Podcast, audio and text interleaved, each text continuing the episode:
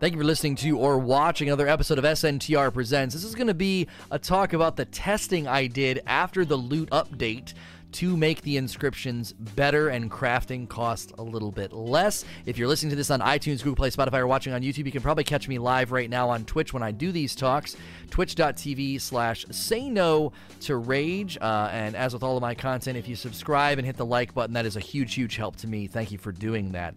I'm going to break this into three sections because you guys probably know where I'm going to land on this if you've been paying attention or playing yourself. I have been a big proponent of generosity as opposed to focusing on the inscriptions. I do know they, they needed fixed, but you probably know where I'm headed here, but I want to kind of give you my reasoning through the experience that I had. So we're going to talk about crafting. I did a lot of crafting to kind of see where the where the drops were kind of landing on a spectrum. Uh, then in the middle of the talk, I do want to talk about generosity. And lastly, I want to talk about phases and how this feels like they might be doing things in phases. So we may need to give them a little bit of time, but I want them to act fast uh, to a certain degree, on especially on the generosity factor. So let's just talk about, uh, for starters, what I did when I crafted. I crafted twenty-eight masterwork items. A lot of uh, I did a lot of elemental rage guns, because uh, that's a, that's like a universally really, really helpful gun to my builds. And so I did a lot of those. And then a couple of abilities. I got a good Voltaic and like a good um, whatever the one is I use on the, the Colossus. The I think it's the siege cannon that like heals me. Uh, and so I crafted twenty-eight items, all right? I had a ton. I had four hundred seven of the Masterwork Embers saved up. So I had a lot, and I was like, let's burn through these and see what we can see, okay, as an experiment. So twenty-eight. I got two good rolls. Like, they were actually really good. Really strong elemental buffs, really good shield. Like, they were really strong for particular builds that I had. And then I had three okay. So five out of twenty-eight that were worth basically worth keeping. Everything else was pretty bad. They either had a bunch of ammo percentage modifiers on them. Those are basically worthless. I mean, those are, I want those to stay in there because it keeps a good, you guys know from my other talks, I think a spectrum of bad rolls is actually really good because it makes their, it, it, there's a big distinction between a good and a bad roll. If there's a small margin between a good and a really good roll, I think that really hurts the grind because it really starts to say, well, I'll just settle and I'll use this because it can't get a whole lot better than this. And that's just because of the way that they set up sometimes the the nature of rolls. Like, a lot of times people are like, well, get rid of every bad perk, so every perk I get is basically worthwhile. While I understand that, I think that that really hurts grind because you end up with something that doesn't really feel that much distinctly different when your buddy has the god roll and you have the good roll. They're too close together. So I am glad to see perks in there that are noticeably like, this isn't really what I want. So that's that's where I landed after twenty-eight. Now, somebody might say, well, that's a really small sampling. That's not really proving anything. Well, you have to keep a few things in mind about this sampling. While it is a small sampling, it was a focused sampling. I am particularly grinding and creating specific items. So I'm not coming, this isn't like twenty-eight strongholds later and I'm telling you what I got. I'm specifically grinding and targeting these items to see what the spectrum of roll is and how, you know, where they kind of can land. This is basically eighty hours worth of materials that I burned through in a matter of minutes to kind of get a picture of how things can fall. And since we're seeing that there's still a very broad spectrum of really bad to really good rolls, I mean, one hundred seventy-five elemental damage can drop on something, and we saw a couple rolls with like a one percent damage increase or two perks that mess with ammo.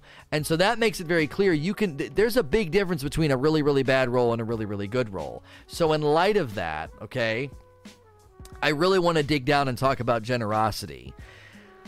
In a min-maxing game like this, when that's how many items you can get that don't really serve your purposes, I believe player exhaustion is going to settle in really frickin' fast, especially for somebody like me who's putting in a disproportionate amount of time. So those eighty hours, all those resources, I mean, that's going to take somebody else a significant more amount of time to get. Spread that out over like a month or so or more, and you've probably got a better picture of what it's going to look like. And the reason reason that's important is you want the game to be addicting. You want the content loop to hook people. And I worry that in a min-maxing game, generosity being on a low end and seeing that spectrum that I got of, you know, roles can kind of be all over the place, I think that serves generosity very, very well.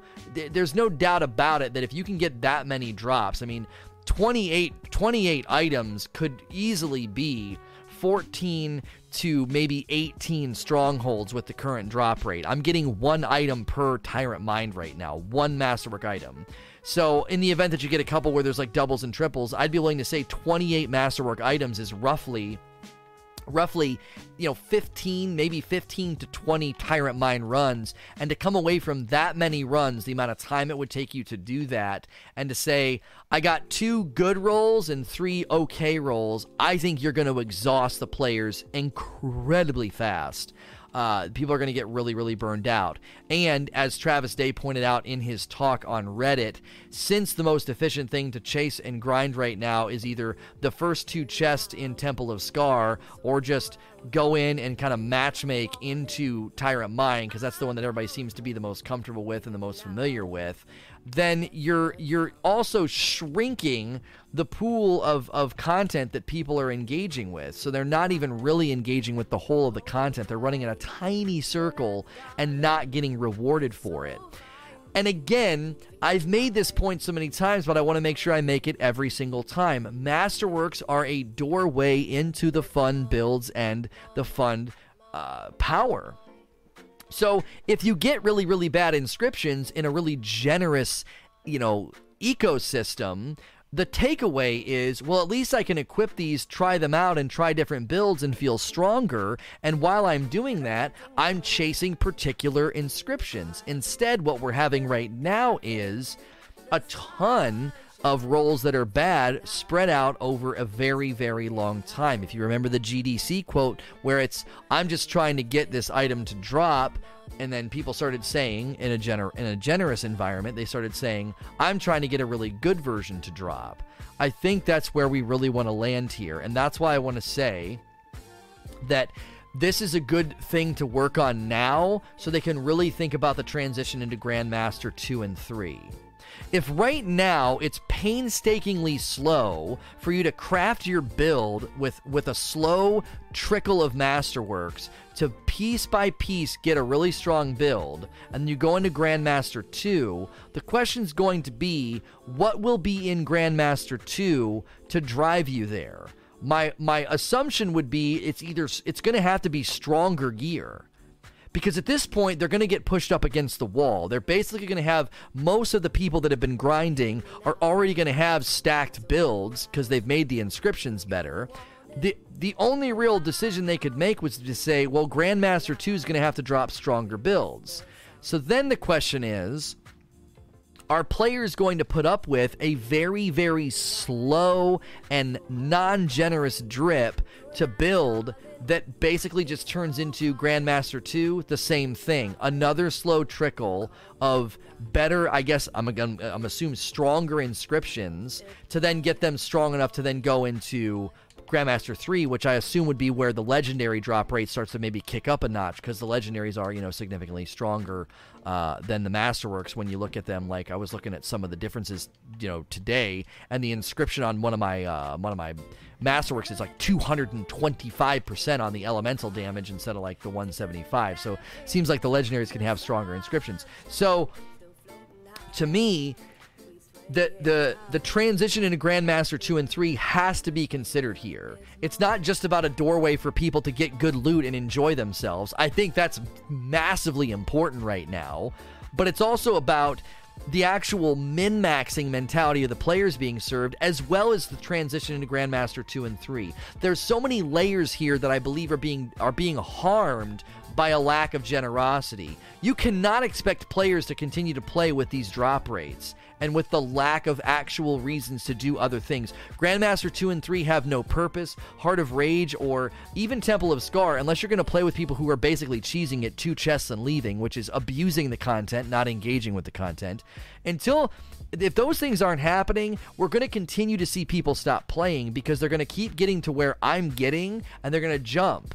I also think people aren't even getting to where I'm getting and they're jumping. Generosity affects both sides of the spectrum. There's the people that just can't really even get any to try the builds. Then there's those of us that are trying to craft builds, and we're all feeling the same sort of, man, where, where are the drops? That's not good. When both ends of the spectrum are feeling that sense of exhaustion, you're in, you're in, you're on a fast track to losing your player base. They've got to act fast on generosity, but, but...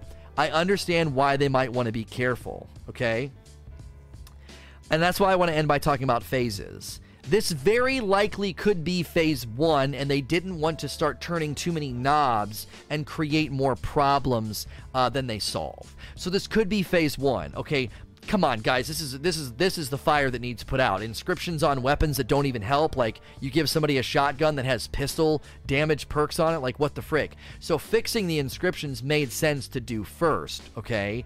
Second, it makes sense now after just crafting twenty-eight items and running Tyrant Mine four or five times. I'm like, homies, you got to turn the generosity up. So I would hope phase two, which would be then next week, they'd start turning that knob up on generosity.